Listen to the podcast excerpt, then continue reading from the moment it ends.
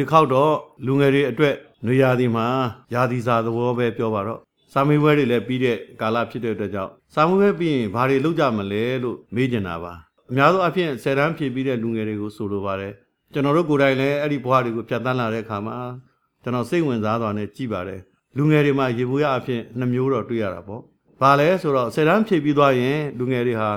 များသောအားဖြင့်တင်နန်းနေတက်ကြတာကိုတွေ့ပါတယ်အဲအနှဲငယ်ကတော့အလုတ်ခွင်တွေကိုဝင်ကြပါတယ် အဲ့ဒီမှာမိဘများများတော်တော်များများသောမိဘတွေကသူတို့သားသမီးတွေကိုအလုတ်ခွင်ထဲဝင်ရတဲ့နေရာမှာကြည်ကြတဲ့အခါမှာဒါကဆယ်တန်းဖြည့်ပြီးကသာဖြစ်တဲ့အတွက်ကြောင့်ဒူယိုသေးရှင်ယိုသေးဘွဲလက်မှတ်ကလည်းမရသေးအတွေ့အကြုံကလည်းမရှိရသေးတော့အောက်ခြေကပဲစပြီးတော့ဝင်ကြရတာကိုအဲ့ဒီခါမှာလူတွေကမေးကြတယ် သားတွေသမီးတွေဆယ်တန်းဖြည့်ပြီးတော့ဘာလုပ်နေပြီလဲလို့မေးတဲ့အခါမှာတဏှိယာယာမှာအောက်ခြေအသိအလုပ်ကိုလုပ်နေရတယ်လို့ဖြေဖို့မိဘတွေကအင်မတန်အားမရှိပါဘူးပြောရမယ်ဆိုရင်ကြွားအားမရှိဘူးပေါ့အဲ့ဒီမှာလူငယ်လေးတယောက်ကကျွန်တော်ကိုပြောပြတာပါ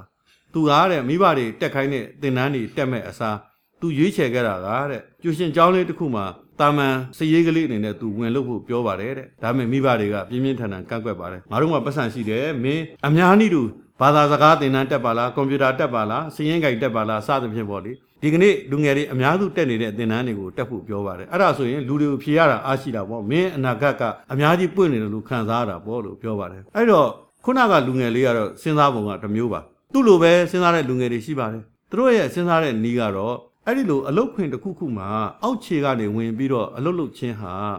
အဲ့ဒီဝင်ငွေလစာအတွက်မဟုတ်ပါဘူးတဲ့ကိုယ်ငွေကိုကိုယ်သုံးနိုင်မှုမှန်ပေမဲ့ သူကလုပ်ငန်းတွေရဲ့သဘောတဘာဝကိုသိသွားခြင်းနဲ့ရည်ရွယ်ပါတယ်တဲ့အဲ့လိုပဲသတင်းဌာနတွေပါလင်းလာပွင့်လာတဲ့ခေတ်ကြီးမှာလူငယ်တော်တော်များများဟာသတင်းတောက်အဖြစ်အဲ့ဒီသတင်းဌာနတွေမှာဝင်ပြီးတော့အလုပ်တင်ဝင်ကြတာရှိပါတယ်အဲ့တော့သူတို့တွေကနံပါတ်1လာစာဆိုတဲ့ကိစ္စကိုဦးစားပေးတာမဟုတ်ဘူးသူတို့ပြောချင်တာကတော့လုတ်တဘာဝအဲ့ဒီအလုပ်မှာရှိတဲ့စီကန်းတွေကိုဘယ်လိုထိမ့်သိမ့်လဲအဲ့ဒီမှာအုပ်ချုပ်ရေးကိုဘယ်လိုကင်တွယ်လဲပြီးရင်လူမှုဆက်ဆံရေးကဘယ်လိုလဲအလုပ်ခင်သဘောတဘာဝတွေသူတို့အရာတွေကိုသင်ယူနေတာပါတဲ့ အဲ့တော့ခုနကလူငယ်လေးဟာကျူရှင်တစ်ခုမှစရေးလေးအဖြစ်ဝင်ပြီးတော့လုပ်ခဲ့တဲ့လူငယ်လေးက10နှစ်လောက်ကြာတဲ့အခါမှာသူနဲ့ခစ်ပြိုင်နေသူ့ရဲ့အတန်းဘော်တွေနဲ့ပြန်တွေ့တဲ့အခါမှာတော်တော်ကွာသွားတာကိုတွေ့ရပါတယ်။ဘာကိုကွာသွားတာလဲဆိုတော့ဘယ်လောက်ရင့်ကျက်ခဲ့ကြသလဲဆိုတာတော်တော်ကွာသွားတာပါ။မိဘစီကလက်ဖြန့်တောင်းပြီးတော့တင်နန်းတွေမျိုးစုံလှည့်တက်လာပြီးအောင်လက်မှတ်တွေအများကြီးစုထားတဲ့လူငယ်တွေအဲ့ဒီထဲမှာဗနေရာဂိုင်နှုန်းကရင့်ကျက်ပြီးတော့ဗနေရာဂိုင်နှုန်းကဟို10တန်းလောက်တုန်းက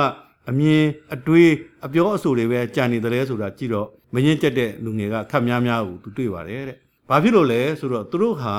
တကယ်လောကဓာတ်နဲ့နဖူးတွေဒူးတွေမတွေ့ရပါဘူး။တကယ်အလုတ်ခွင့်တွေကိုဝင်နေဆိုတာအဓိကကတော့လူမှုဆက်ဆံရေးနဲ့အဲ့ဒီချိန်မှာဘလို့စိတ်ကိုထားရမယ်ဘလို့သီးခံရမယ်ပြဿနာကိုဘလို့ဖြေရှင်းရမယ်ဆိုတာကအဓိကကိုတွေ့ပါတယ်တဲ့။ ကျွန်တော်တို့နိုင်ငံတကာရောက်သွားတဲ့ကျွန်တော်တို့နိုင်ငံကကလေးတွေကိုလည်းတွေ့ပါတယ်သူတို့တွေကတော့တန်ရှင်းရေးဆိုရင်လည်းဝင်လုတ်လိုက်တာပဲအဲ့ဒီလိုအထက်တန်းပြီးလို့တက္ကသိုလ်တွေမတက်ခင်မှာတန်ရှင်းရေးဝင်လုတ်နေရတဲ့လူငယ်တယောက်ကလေးတယောက်ကိုမိဘတွေကသူတို့ရှက်ရွံ့တာမျိုးမရှိဘူးဗျသူတို့ပြောချင်တာဒါကနောက်ဆုံးပန်းတိုင်မဟုတ်ဘူးလေတဲ့လမ်းခွတ်လက်မှာသူတို့အတွေ့အကြုံယူနေတာတဲ့အဲ့တော့စဉ်းစားတဲ့လူတွေကတော့ကျွန်တော်တို့စီမှာအများစုကတော့သူတစ်ပါးရဲ့ဆိုင်သူတစ်ပါးရဲ့အလုပ်ထဲမှာအောက်ခြေသိမ်းဝင်လောက်တော့အနေခံရတယ်အပေါ်စီးကကြည့်တဲ့မျက်လုံးတွေကိုရင်ဆိုင်ရတာပေါ့ တချို့တွေဆိုရင်အမတန်ပြည့်စုံတဲ့လုပ်ငန်းပိုင်ရှင်ရဲ့သားသမီးတွေတောင်မှသူများအစီမံအလုပ်ဝင်ပြီးတော့လေ့လာပါတယ်ဘာလို့လေ့လာတာလဲကိုယ့်အိမ်မှာနေရင်လည်းလေ့လာလို့ရတာပဲသူကကြတော့လုပ်ငန်းသဘာဝတွေမကတော့ဘူးတဲ့အလုပ်သမားတွေရဲ့သဘောထားတွေခိုးတာကတ်တာပညာပြတာအလုပ်ပေါ်မှာညစ်တာ